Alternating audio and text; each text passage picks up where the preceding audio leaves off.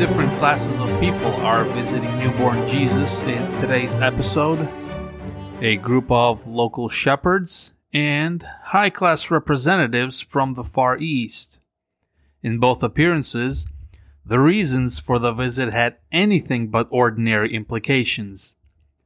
The visit by the shepherds is recorded in Luke chapter 2, verses 8 through 20. Last episode concluded with Jesus placed in a manger of a stable immediately after his birth. Let's read verses 8 through 12. And there were shepherds living out in the fields nearby, keeping watch over their flocks at night. An angel of the Lord appeared to them, and the glory of the Lord shone around them, and they were terrified. But the angel said to them, do not be afraid. I bring you good news that will cause great joy for all the people. Today, in the town of David, a Savior has been born to you. He is the Messiah, the Lord. This will be a sign to you. You will find a baby wrapped in cloths and lay, lying in a manger fact the fact that shepherds were out in the field with the sheep in the middle of the night offers the biggest clue as to the season of Jesus' birth. The event described here likely happened during a warm season. It is not probable that the sheep would be pasturing in the cold. Then an angel appeared before them. At this point, as readers, we may have gotten accustomed to their emergence. I lost count how many times an angel has appeared in our narrative reading already.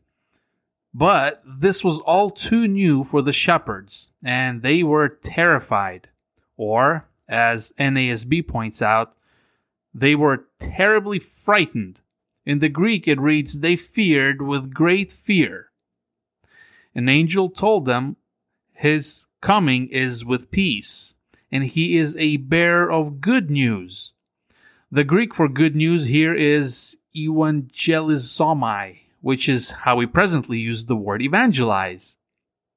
This news is not just for the shepherds alone or the remaining local population, but this will cause great joy for all the people. The Savior is making himself available for the entire world. You would imagine that such divine appearance would be convincing enough but an angel directs their attention to the most important indicator. The true sign is not the angel himself or the manifestation of heavenly glory, but the child wrapped in cloths and lying in the manger. This brings us back to the sign we read about in the previous episode the original sign was misunderstood by the noble and the high court of the Jews. A big part of the Old Testament deals with the leaders of the chosen people and how faulty they were in understanding God in general. So now, God gives a sign for the poor people and the simple ones. At one point, Jesus prayed to the Heavenly Father, saying, I praise you, Father, Lord of heaven and earth, because you have hidden these things from the wise and learned, and revealed them to little children. Luke chapter 10, verse 21. Seeing one angel was probably sufficient for the poor shepherds, and yet, unlike others before them in our reading, they had a privilege to witness a remarkably rare sight verses 13 and 14. Suddenly, a great company of the heavenly host appeared with the angel, praising God and saying, Glory to God in the highest heaven, and on earth peace to those on whom his favor rests. Why is the appearance of angels so prevalent in the time of Jesus' birth? In the first, P- first letter from Peter, we read that the prophets of the Lord spoke of the things that have now been told by those who have preached the gospel to you by the Holy Spirit sent from heaven, and even angels long to look into these things. 1 Peter chapter 1 verse 12. These celestial beings are not impartial in regards to God's plan for humanity. Book of Job, chapter 38, verse 6 and 7, the Lord is expressing himself to Job about the time when the world was created. Rhetorically, God asked Job on what were its footing set, or who laid its cornerstone, while the morning stars sang together and all the angels shouted for joy. The angels were enthusiastic about God's marvelous creation. Now they are once again displaying their excitement when God is creating a new order through Jesus Christ. The heavenly host means a heavenly army. They did not appear for a battle this time. Their appearance was not a form of judgment, but of an inauguration. In the great irony, such majestic procession was only witnessed by a group of shepherds. In a comparatively short expression, the angels announced that the coming of Jesus results in the following Glory to God in the highest and on earth, for it is his will in the making. Peace to man on whom his favor rests, signifying the extension of his grace. A traditional English version reads, Glory to God in the highest, peace on earth, peace on earth, goodwill to men. Paul the Apostle wrote, Therefore, since we have been justified through faith, we have peace with God through our Lord Jesus Christ, through whom we have gained access by faith into this grace in which we now stand. Romans chapter 5 verses 1 and 2. Moving on to verses 15 through 20. When the angels had left them and gone into heaven, the shepherds said to one another, Let's go to Bethlehem and see this thing that has happened, which the Lord has told us about. So they hurried off and found Mary and Joseph and the baby who was lying in the manger. When they had seen him, they spread the word concerning what had been told them about this child, and all who heard it were amazed at what the shepherds said to them. But Mary treasured up all these things and pondered them in her heart. The shepherds returned glorifying and praising God for all the things that they have heard and seen, which were just as they had been told. The shepherds acknowledged the message they acknowledged that the message was from God and checked to confirm it in a similar manner as Mary did earlier with Elizabeth. After seeing the child, the shepherds were the first terrestrial messengers to proclaim the coming of the Messiah. Luke makes a note of Mary's mental state. She was able to stay collected and composed all throughout this momentous event. This parallels what Isaiah wrote in chapter 26, verse 3. You will keep in perfect peace those whose minds are steadfast because they trust in you. We will now transition to Matthew's report in chapter 2 the visit of the wise man. Matthew chapter 2, let's start with the first two verses.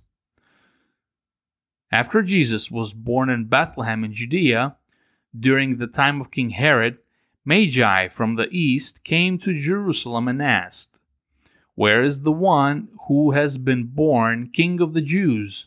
We saw his star when it rose and have come to worship him. Despite some popular legends, the exact identity and quantity of the wise man depicted in this passage is unknown. Moreover, their method of cosmic interpretation is also a mystery. Most English translations read his star in the east, but the Greek here is not in a geographic sense. Plus, they were already from the east, so they would technically see the star in the west. The word itself doubles as rising, like the sun rising on the east side. So NIV reading is more appropriate here. We saw his star when it rose. When did the star appear?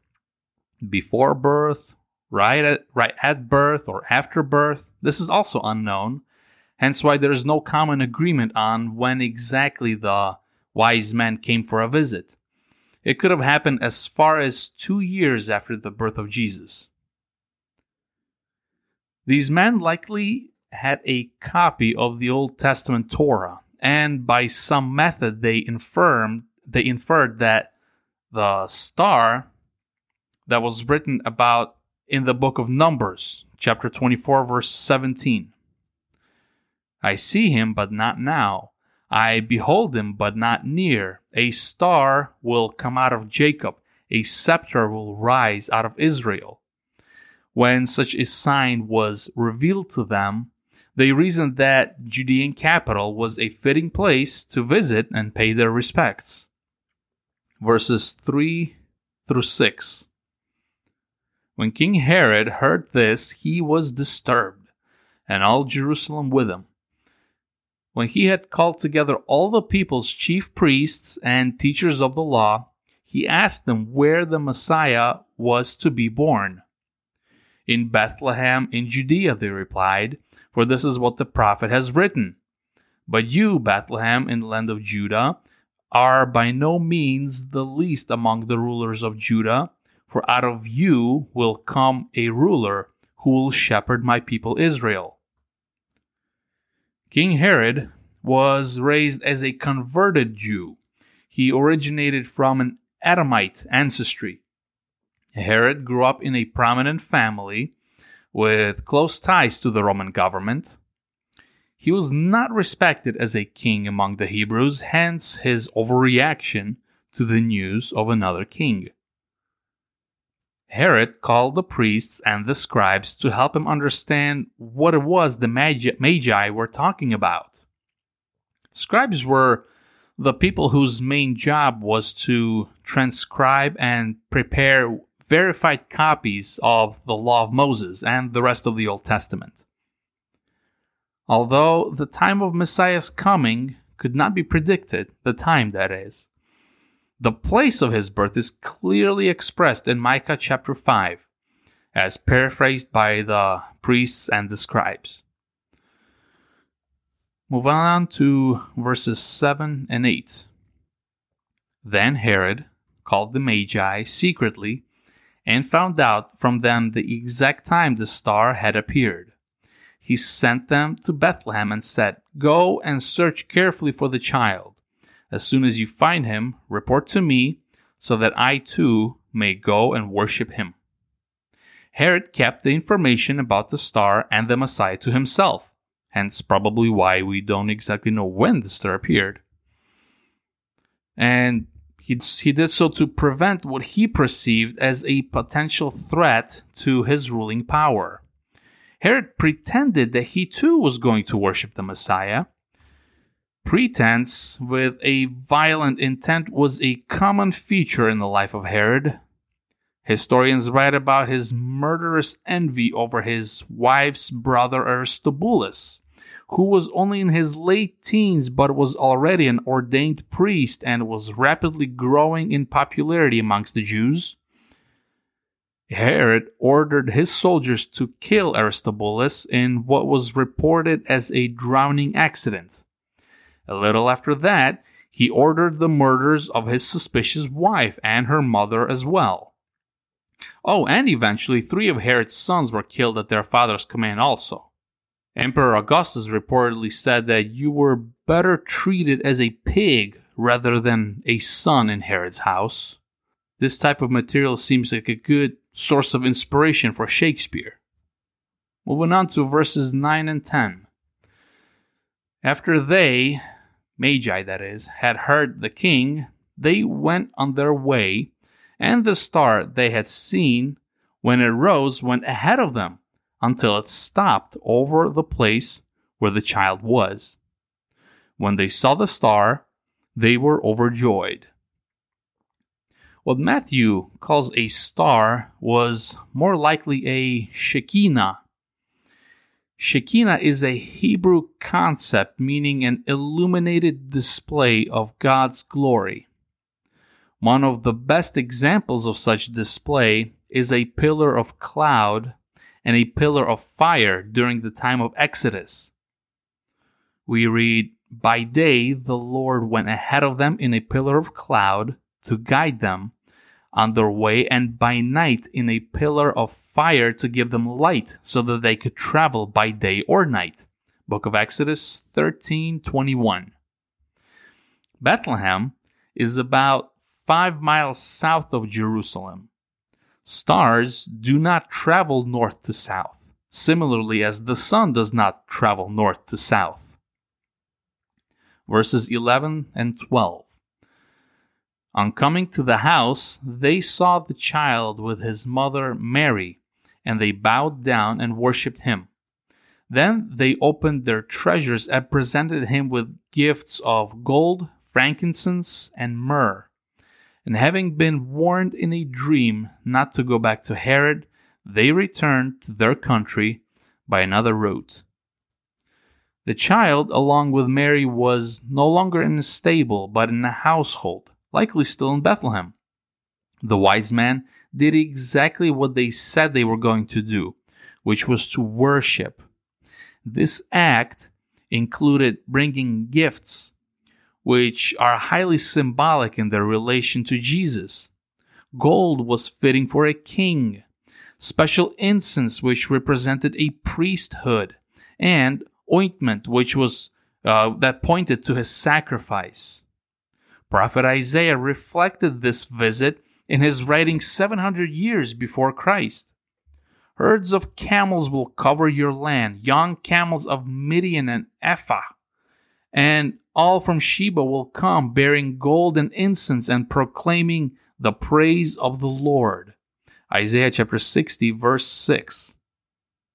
The wise man may be regarded as the first fruit of the future ingathering with the people from all nations. As Jesus later said, I say to you that many will come from the east and the west, and will take their places at the feast with Abraham, Isaac, and Jacob in the kingdom of heaven. Matthew chapter 8 verse 11. Next episode we will comment on the presentation of newborn Jesus in the temple. And until next time, farewell